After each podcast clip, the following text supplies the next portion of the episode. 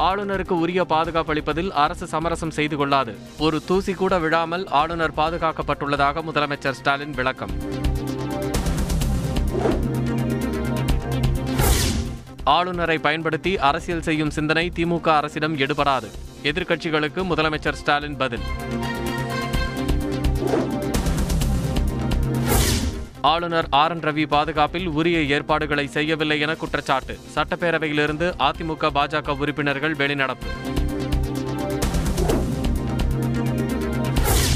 போராட்டத்தில் ஈடுபட்டவர்கள் மீது குற்றவியல் நடவடிக்கை எடுக்க வேண்டும். எதிர்க்கட்சித் தலைவர் எடப்பாடி பழனிசாமி வேண்டுகோள்.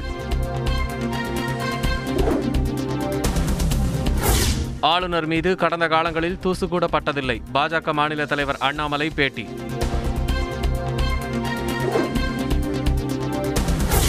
அதிமுக ஆட்சியில் ஆளுநர் சென்னாரெட்டி மற்றும் அதிகாரிகளுக்கு நடந்தது என்ன? சட்டப்பேரவையில் முதலமைச்சர் ஸ்டாலின் பட்டியலிட்டு பேச்சு. இசையமைப்பாளர் இளையராஜாவை தொலைபேசியில் தொடர்பு கொண்டு பாராட்டினார் பிரதமர் மோடி. அம்பேத்கருடன் தன்னை ஒப்பிட்டு பாராட்டியது குறித்து மகிழ்ச்சி தெரிவித்ததாக பிரதமர் அலுவலகம் தகவல். ஏப்ரல் இருபத்தி எட்டாம் தேதி ஆளுநர் மாளிகையை முற்றுகையிட்டு போராட்டம். தமிழக காங்கிரஸ் தலைவர் கே எஸ் அழகிரி அறிவிப்பு. சிவகாசி அருகே மாரநேரி கிராமத்தில் பட்டாசு ஆலையில் வெடிவிபத்து ஒருவர் பலி போலீசார் விசாரணை. மாணவி பாலியல் வழக்கில் ஐஐடி பேராசிரியர்கள் இரண்டு பேருக்கு முன்ஜாமீன்.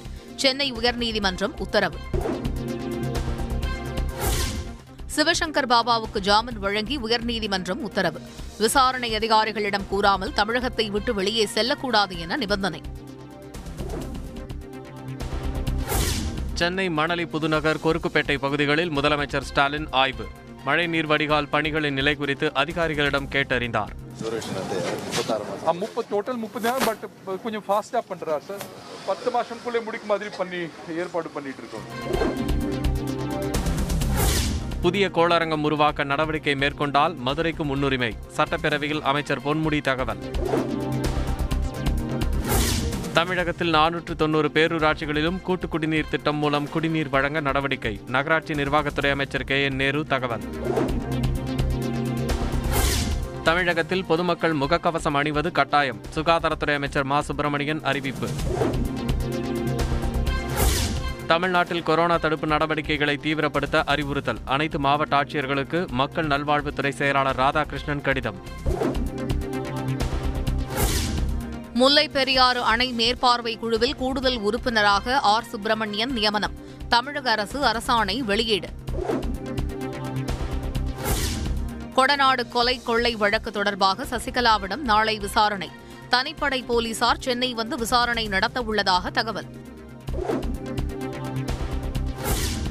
இளையராஜாவிற்கு ஜிஎஸ்டி அலுவலகம் சம்மன். சேவை வரி கட்டாததற்கு நேரில் ஆஜராக உத்தரவு. காவல்துறையில் தொன்னூறு சதவீதம் அதிகாரிகள் ஊழல்வாதிகளாக உள்ளதாக தனி நீதிபதி தெரிவித்த கருத்து நீக்கம்.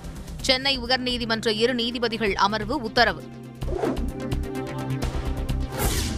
அதிமுக ஆட்சியில் கொண்டுவரப்பட்ட அம்மா முழு உடல் பரிசோதனை திட்டத்தின் பெயர் மாற்றம். அதிநவீன உடல் பரிசோதனை திட்டம் என மாற்றியமைப்பு இங்கிலாந்து பிரதமர் போரிஸ் ஜான்சன் நாளை இந்தியா வருகிறார். குஜராத் மற்றும் டெல்லியில் நிகழ்ச்சிகளில் பங்கேற்கிறார்.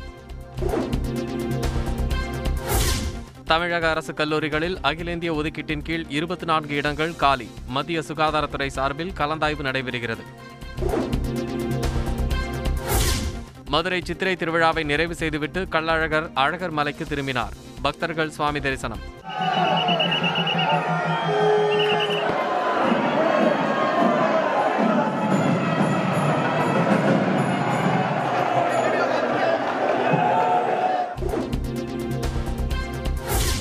அரவான் களப்பலியுடன் கூத்தாண்டவர் கோயில் தேரோட்டம் நடைபெற்றது. விதவை கோலம் பூண்ட திருநங்கைகள்.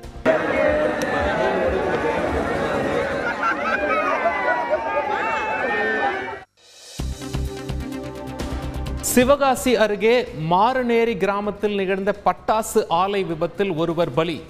உயிரிழந்தவர் குடும்பத்திற்கு மூன்று லட்சம் ரூபாய் நிவாரணம் வழங்குவதாக முதல்வர் ஸ்டாலின் அறிவிப்பு. குறை பிரசவத்திற்கும் மாற்றுத்திறனாளிகளுக்கும் சம்பந்தமில்லை. எனது கருத்து புண்படுத்தியிருந்தால் மன்னிப்பு கேட்பதாக இயக்குனர் பாக்யராஜ் விளக்கம்.